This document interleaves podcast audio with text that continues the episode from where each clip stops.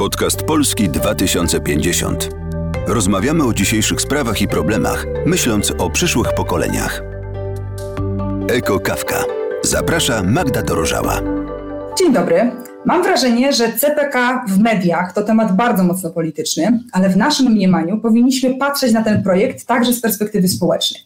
Powiedziałam w naszym mniemaniu, użyłam liczby mnogiej, dlatego że dzisiaj będziemy mieli tutaj współprowadzącego. Pomoże mi człowiek, który jest zaangażowany po stronie społecznej w temat CPK, społecznik, wolontariusz, podróżnik, współautor raportu ku zrównoważonej mobilności Mazowieckich Strategii 2050, a prywatnie mój mąż Mikołaj Dorożała. Cześć Mikołaj. Dzień dobry. Pozwólcie, że nie będę przedłużała tego wstępu. Pierwszy z naszych gości, pan prezes zarządu spółki CPK, pan Mikołaj Wild. Dzień dobry. Dzień dobry Państwu. W latach 2017-19 pełnomocnik rządu do spraw Centralnego Portu Komunikacyjnego, od 2018 do 2019 pełnił również funkcję sekretarza stanu w Ministerstwie Infrastruktury. I drugim naszym gościem jest pan Piotr Malek-Przak, Dzień dobry, panie Piotrze. Dzień dobry, dziękuję za zaproszenie. Ekspert do spraw infrastruktury w latach 2018-2020 na stanowisku członka zarządu do spraw kolei i pełniącego obowiązki zarządu, prezesa zarządu w CPK. Od ponad 14 lat związany zawodowo z utrzymaniem i rozwojem infrastruktury z przewozami kolejowymi i sam o sobie mówi, że podejmuje próbę racjonalnego spojrzenia nie tylko na CPK, ale szerzej na inwestycje transportowe. Panowie, chciałabym zacząć od ważnego, bardzo ogólnego pytania, od kwestii finansowych, ponieważ y, czytając i dokumenty, i prezentacje, oglądając właśnie CPK i patrząc na to, co piszą eksperci, pojawiają się totalnie różne kwoty i, i tutaj chciałabym tak naprawdę zweryfikować, czy na ten moment jest jakaś jedna konkretna kwota, ile ten projekt ma finalnie kosztować, jak ta kwota finalna y, na projekt CPK ma się chociażby do wydatków na najbliższe chociażby 5 lat na rozbudowę, rozwój infrastruktury transportowej w Polsce. Panie prezesie, może zacznijmy od pana. Zanim odpowiem na to pytanie, prosiłbym o chwilę cierpliwości. Przedstawię sposób, w jaki dochodzimy do ostatecznych wyników. Ostatecznym wynikiem są to wyniki, które oczywiście będą wynikać z kosztorysów, które powstają na etapie projektowania. Krok wstecz to jest studium techniczne-ekonomiczno-środowiskowe, podczas którego powstaje analiza kosztów i korzyści. No i wtedy już mamy dosyć precyzyjne wyliczenia, dosyć precyzyjne wyliczenia, to jest z dokładnością do 10%. Na takim etapie jeszcze krok wstecz to są szacowania dotyczące całości programu, wszystkich linii. I tutaj e, jesteśmy zmuszeni do odwoływania się do punktów referencyjnych, benchmarków i e, do opracowań eksperckich. Najnowsze opracowanie eksperckie w tym zakresie przygotowane na potrzeby Komisji Europejskiej, zostało przygotowane w zeszłym roku i ono szacuje koszt budowy kilometra budowy kolei dużych prędkości w bardzo dużym rozrzucie, między 17 a 70 milionów euro za kilometr. I tutaj oczywiście bardzo wiele zależy tutaj od działań osłonowych podejmowanych ze względu na to, ile na przykład chcemy mieć tuneli, które z jednej strony są korzystne dla mieszkańców, z drugiej strony są bardzo podwyższają koszty korzystania przez tychże mieszkańców w przyszłości z linii kolejowej. I ostateczne dane i ostateczny taki materiał do przedłożenia Radzie Ministrów do podjęcia decyzji, to będzie materiał, który przedłożymy jeszcze w tym roku Radzie Ministrów. I chciałbym, żeby to Rada Ministrów była pierwszym e, podmiotem, który zobaczy koszty wdrożenia pełnej części kolejowej programu CPK. Oczywiście już w oparciu o te analizy kosztów i korzyści, które mamy przygotowane na istniejących trasach. Powiedział Pan o tunelach. Czy ja dobrze rozumiem, że to chodzi o tunele chociażby ograniczające zanieczyszczenie hałasem tej inwestycji? Dotyczy nie tylko tuneli, dotyczy również terenu wariantu inwestorskiego, znaczy wariant, poszczególnych wariantów, które wchodzą w grę przy szacowaniu wartości. I tutaj kolejny przykład.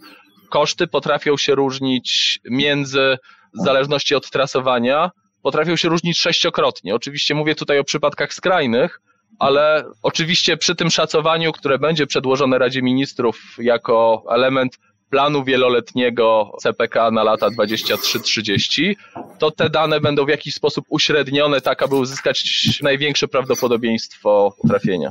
Jakby mi Pan powiedział, czy z Pana perspektywy może być tak, że wydatki, które, jakby kwota, która zostanie przeznaczona na projekt CPK może wpłynąć chociażby na ograniczenie czy spowolnienie inwestycji w innych obszarach związanych z rozbudową czy rozwojem infrastruktury transportowej? Jak najbardziej, ponieważ e, jeśli popatrzymy dzisiaj na przynajmniej zapowiedzi, które mamy, jako pewne punkty odniesienia, minister Chorała w jednym z wywiadów powiedział o kwocie 50 miliardów euro, jako kwocie takiej wartości całego programu CPK, mówiąc o liniach kolejowych i lotnisku, to jest dzisiaj kwota około 240 miliardów złotych w takim prostym przeliczeniu po kursie. Jeśli popatrzeć na to, jakie harmonogramy przedstawia e, spółka CPK i w jaki sposób przedstawia plan realizacji, to myślę, że ten punkt odniesienia i ta kwota podana przez ministra Chorałę należy ją dzisiaj potraktować poważnie 240 miliardów złotych. Jeśli wejdziemy w szczegóły, to oczywiście te linie będą się różnić. Zupełnie inny koszt będzie budowy 10-kilometrowego tunelu wyjazdowego z węzła warszawskiego, tunelu o wysokiej przepustowości, dającego możliwości sprawnego prowadzenia ruchu. Inny koszt będzie budowy być może jednotorowej linii gdzieś w obszarze o mniejszej skali trudności, to te koszty będą zupełnie inne. Ja bardziej odnoszę kwestie zagadnień dotyczących finansów i kosztów tych linii do e, planowanego ruchu pociągów, planowanej liczby pasażerów, bo to jest dla nas najistotniejsze zagadnienie. W mojej ocenie koszty projektów będą tylko rosły. To już widzimy dzisiaj na przykładzie prowadzonych studiów wykonalności, to już widzimy na przykładzie otwieranych postępowań, które realizuje spółka. I moja obawa jest, e, jest taka, że mm, jeśli dalej będziemy funkcjonować w obszarze kotwiczenia się na pewne, w mojej ocenie, nierealne harmonogramy, to mm, eskalacja kosztów będzie znacząca i doprowadzi do wstrzymania również projektów, które w mojej ocenie mają szansę obronić się ekonomicznie. Chciałam jeszcze dopytać o jedną rzecz. Elementem tej polityki transportowej powinno być też jakieś takie względne chociaż spojrzenie na kwestię gospodarowania przestrzennego i chociażby kwestia tego, że teraz są warianty, które już gdzieś idą, powinny obligować do tego, że chociażby ludzie nie dostają, nie wiem, zgód na zabudowę, że nie mogą postawić w tym momencie tam domów, skoro potencjalnie jest jakiś tam, nie wiem, od 25 do 75% szans, że tam pójdzie, pójdzie linia KDP, bo, bo ten projekt tak naprawdę za chwilę, za chwilę będzie realizowany. Od momentu decyzji środowiskowej zgodnie z nowelizacją ustawy o Centralnym Porcie Komunikacyjnym jest to czas dosyć zaawansowanego procesu inwestycyjnego, ale jednakowoż e, pierwszy czas, który jest e, możliwy, to następuje właśnie to zamrożenie, o którym pani redaktor mówił. To znaczy decyzje o warunkach zabudowy, plan zagospodarowania przestrzennego, wniosek o decyzję też ma na to wpływ. Natomiast to oczywiście w zakresie wariantu inwestorskiego. Wyobraźmy sobie, jaki byłby wpływ na zamrożenie rynku inwestycyjnego, gdybyśmy poruszali się, starali się zamrozić procesy inwestycyjne na całych korytarzach, które mają, przypomnę, co się działo, gdy też w sposób, e, wychodząc naprzeciw oczekiwaniu transparentności w 2020 roku, pokazaliśmy i rozpropagowaliśmy tak zwane strategiczne studium lokalizacyjne, gdzie te korytarze były szeroko zakreślone, tak jak się to robi przy tak zwanej strategicznej ocenie oddziaływania na środowisko. Z tego powodu, aby jak najwcześniej po prostu wchodzić w dialog z mieszkańcami, z tego powodu e, wcześniej niż inni inwestorzy publiczni spotykamy się na etapie studiów techniczno-ekonomiczno-środowiskowych, co z naszego doświadczenia niestety ma czasem odwrotny skutek, ponieważ ludzie myślą, że jesteśmy już na etapie konsultacji tych takich urzędowych,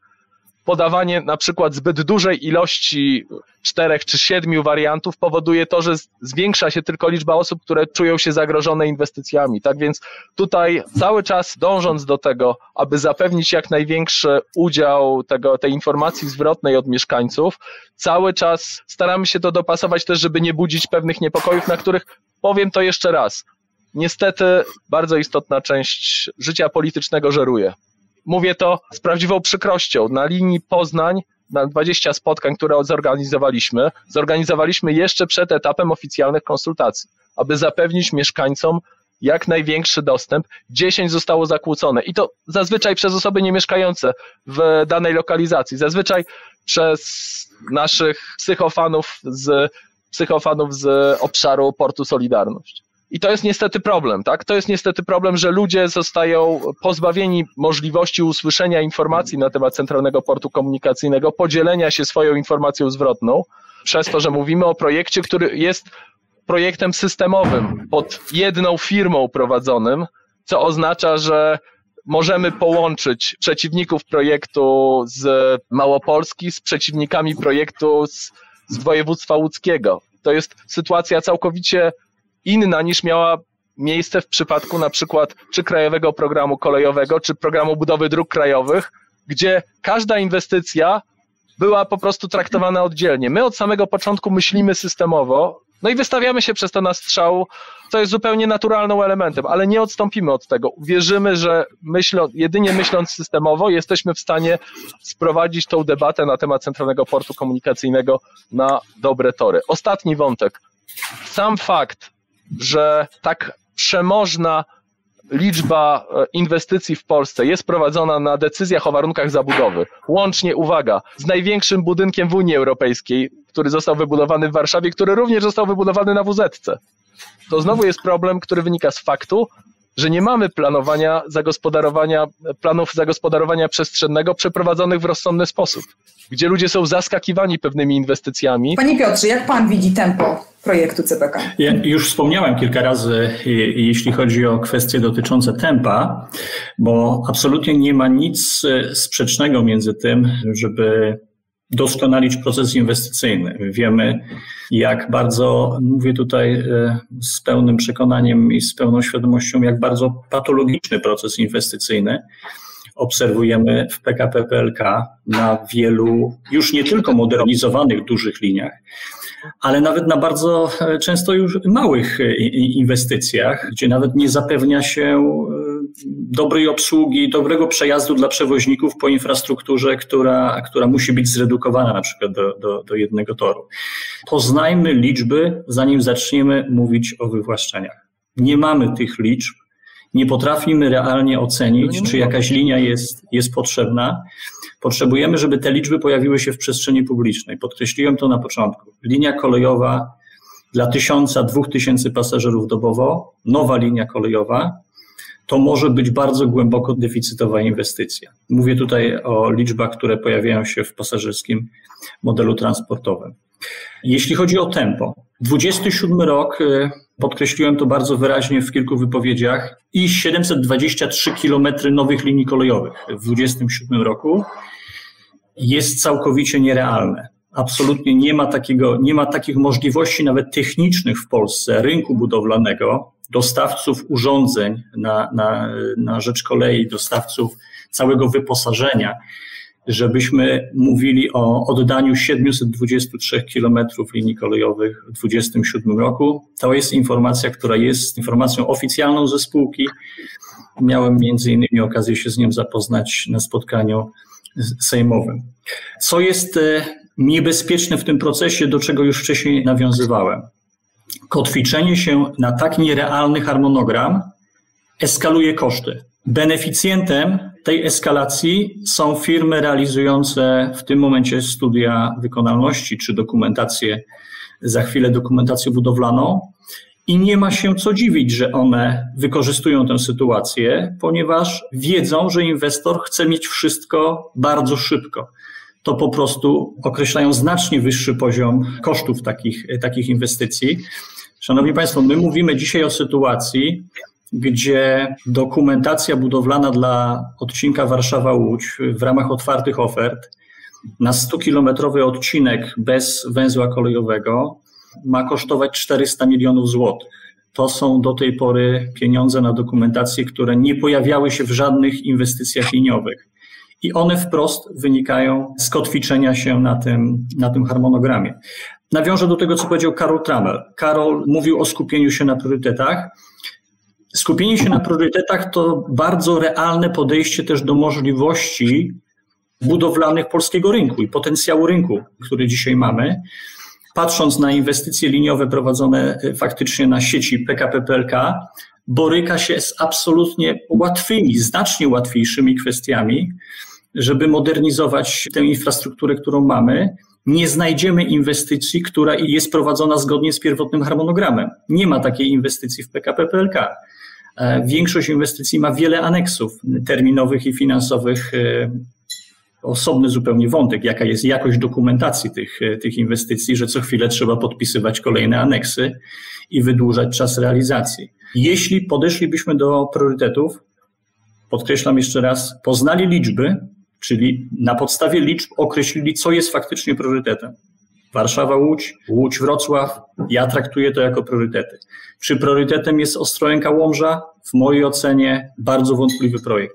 Jesteśmy przed etapem zderzenia się z rzeczywistością. Jeśli spółka teraz będzie kotwiczyć się dalej w kolejnych analizach studialnych, już nie tylko na stesiach, ale też na stesiach z elementami koncepcji programowej, no to nie mamy liczb, które by uzasadniały jakąś inwestycję, a idziemy już w wydatki na poziomie na przykład 200 milionów złotych na Stesia plus e, koncepcję programową.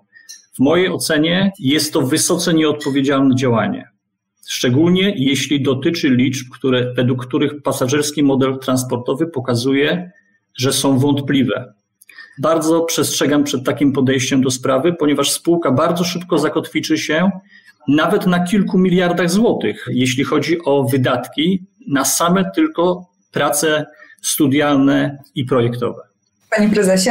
Tak, znaczy, przepraszam, ale to trochę rzeczywiście jest groch z kapustą, dlatego że mówimy o dwóch różnych procesach. To znaczy, na Warszawa-Łódź, gdzie takie złożone zostały oferty, do których e, Piotr referował, mamy już przeprowadzoną analizę kosztów i korzyści. Dodam, że na poziomie ekonomicznym, tak zwanej ekonomicznej stopy zwrotu, wymagana przez Komisję Europejską e, stopa zwrotu jest na poziomie 3%. Na tej linii, ze względu na gigantyczny potencjał ruchowy, ekonomiczna stopa zwrotu przekracza 7%. Więc to jest przeszło dwukrotność tego, co jest wymagane przez Komisję Europejską. Więc my podejmujemy decyzje wówczas, kiedy jesteśmy do nich gotowi. Po pierwsze, to nie jest tak, że zakładane przez planistów koszty realizacji inwestycji wynikają z tempa, które przyjęliśmy. Jest tak, Piotrze, że nadzorowany przez ciebie zespół ekspertów na początku drogi, na początku, nie, nie, ale ja bym chciał, żeby... O, o czymkolwiek nie, nadzorowanym mówić... obecnie przeze mnie, ponieważ nie, dwa lata i cztery miesiące nie ma mnie w CPK. Proszę nie używać takich stwierdzeń. Ale to, jest nie, to jest całkowicie nieuprawnione. Nie chcę się na etapie szacowania pierwszego, Na etapie szacowania pierwszych wartości, pierwszego planu finansowego, który, pod który był uchwalony przy udziale Twoim Piotrze, nie uwzględnił, co było na ówczesnym etapie tolerowalnym błędem, ponieważ byliśmy jeszcze przed studiami ekonomiczno-środowiskowego, ale był to błąd. Nie uwzględnił po prostu obiektów inżynierskich. To jest absolutnie nieprawdziwa istotne. informacja. To jest kompletna bzdura. Powiedzmy sobie no to dobrze. na tym no dobrze, etapie, okay. bo musi to wybrzmieć. No Trzy dobrze, lata temu były bardzo wstępne szacunki dotyczące Otóż inwestycji. To. Program kolejowy zamykał się kwotą 93 miliardów złotych. Tak, dlatego mówię. Jesteśmy trzy lata później, urealniamy wartości inwestycji i Dobrze. nadal nie znamy podstawowych liczb stojących za tymi inwestycjami. To znaczy. Absolutnie etapie... podstawowych. No dobrze. Nie wiem, jak to skomentować. Nie chciałbym, żeby rzeczywiście także u nas ta dyskusja stała się za bardzo emocjonalna, więc może tego nie skomentuję. Natomiast muszę skomentować fakt, że oczywiście poruszamy się w określonym reżimie projektowym i przechodzenie do kolejnej bramki następuje wówczas, gdy jesteśmy na etapie analizy kosztów i korzyści, która nam to uzasadnia. I analiza kosztów i korzyści, jak dotąd, na liniach, w których przechodzimy, na liniach takich jak Warszawa-Łódź, gdzie jest, złożyliśmy już wniosek o decyzję środowiskową, gdzie dokonaliśmy wyboru wariantu inwestorskiego w ciągu roku od podpisania decyzji, e, do, roku od, od podpisania umowy z wykonawcą, przez to, że właśnie zastosowaliśmy nowe metody prowadzenia projektu. Na tych liniach analiza kosztów i korzyści jest bardzo duża. I to takie są fakty, w związku z czym Mikołaju, e, oczywiście, ale nie, 80, bardzo prosiłbym, bardzo prosiłbym o nieprzerywanie, ponieważ to trochę utrudnia zebranie myśli. To już mówię zupełnie bez żadnych emocji. Mówimy o, o oczywiście, tak jak, tak jak powiedziałem, w międzyczasie pierwsze opracowania, do których sięgaliśmy i pierwsze założenia dotyczące obiektów inżynierskich zostały zweryfikowane. Jednym z przykładów takiej weryfikacji jest na przykład kontakt z miastem stołecznym Warszawy, z podłódzką miejscowością Mieleszki, gdzie zdecydowaliśmy się na tunelowanie. W przypadku Warszawy na dłuższy odcinek, w przypadku miejscowości Mieleszki na krótszy odcinek, jednak płytkim tunelem, po to, aby zminimalizować wpływy na społeczności lokalne. Konsekwencją takiego postępowania jest zwyżka kosztów. Zanim podejmiemy taką decyzję, musimy porównać zwyżka kosztów inwestycyjnych oznacza wyższe koszty opłat za dostęp do infrastruktury dla przewoźników. Jeżeli naszym celem jest zwiększenie dostępu do komunikacji kolejowej dla mieszkańców, to musimy ważyć zarówno jeden czynnik, jak i drugi. Szanowni Państwo, y, ja oczywiście wierzę, że te dokumenty, które są realizowane w CPK, studia wykonalności, to, są, to będą dokumenty wiarygodne i o ile mogę tutaj zakładać, że w przypadku priorytetów wymienionych jak Warszawa, Łódź czy Łódź, Wrocław, te linie obronią się ekonomicznie i finansowo, o tyle moje wątpliwości dotyczą zasadniczo innych linii daleko od aglomeracji. Mogę tylko wspomnieć, że w mojej pracy zawodowej częściowo zajmuję się analizą studiów wykonalności to już wiele lat temu i ten problem obserwuję nadal. W tych studiach zdarzają się cuda. Cuda, których celem jest uzasadnienie tezy inwestora. Stąd e, te liczby dzisiaj się pojawiły. Te liczby dzisiaj e, częściowo poznaliśmy, o których wspomniał prezes Mikołaj. 200 pociągów w relacji Warszawa-Łódź, Według załączników do ogłaszanych dokumentacji 500 pociągów w relacji Warszawa zachodnia CPK. Szanowni Państwo, to są liczby, które nie występują w świecie. Albo jeśli występują porównywalne liczby pociągów na liniach dużych prędkości w świecie, to są to obszary związane z ogromnymi populacjami, wielokrotnie większymi niż populacja Warszawy i Łodzi czy innych polskich aglomeracji. Bardzo będę podkreślał kwestię dobrego zwymiarowania projektu, dobrej, rzetelnej oceny, ilu pasażerów będzie mogło z tego skorzystać, bo hiszpańskie przykłady drogowe, kolejowe, lotnicze są zbyt wyraźną lekcją, powinny być wyraźną lekcją, którą powinniśmy odrobić i błędy, których nie powinniśmy popełnić. Panowie, chciałam Wam serdecznie podziękować za dzisiejszą rozmowę. Jeszcze pewnie tych wątków jest dużo do omówienia, do dyskusji. Zdaję sobie sprawę, że w ogóle perspektywa zakończenia całego takiego zamknięcia i podjęcia jakichś tam konkretnych decyzji, zakończenia tej dyskusji, podobnie jak projektu, no jest jeszcze, jest jeszcze daleka. Dziękuję pięknie za tę rozmowę i nie będę ukrywać, przyglądamy się tematowi CPK, ale, ale jeszcze raz serdecznie dziękuję Panu za spotkanie, za podzielenie się Waszą perspektywą i Waszą wiedzą. Dziękuję bardzo, pozdrawiam serdecznie i myślę, że temat e, wskazany jest, żebyśmy go kontynuowali, bo proces inwestycyjny trwa, mamy coraz więcej informacji i możemy przede wszystkim dobrze zwymiarować tę infrastrukturę, a przede wszystkim w takiej skali zupełnie makro dobrze wydać publiczne pieniądze, czyli nasze pieniądze. Ja ze swojej strony również bardzo dziękuję za zaproszenie, za możliwość rozmowy, którą w znaczącej większości udało nam się utrzymać na poziomie merytorycznym. Dziękuję Państwu. Polska 2050. Ponad podziałami.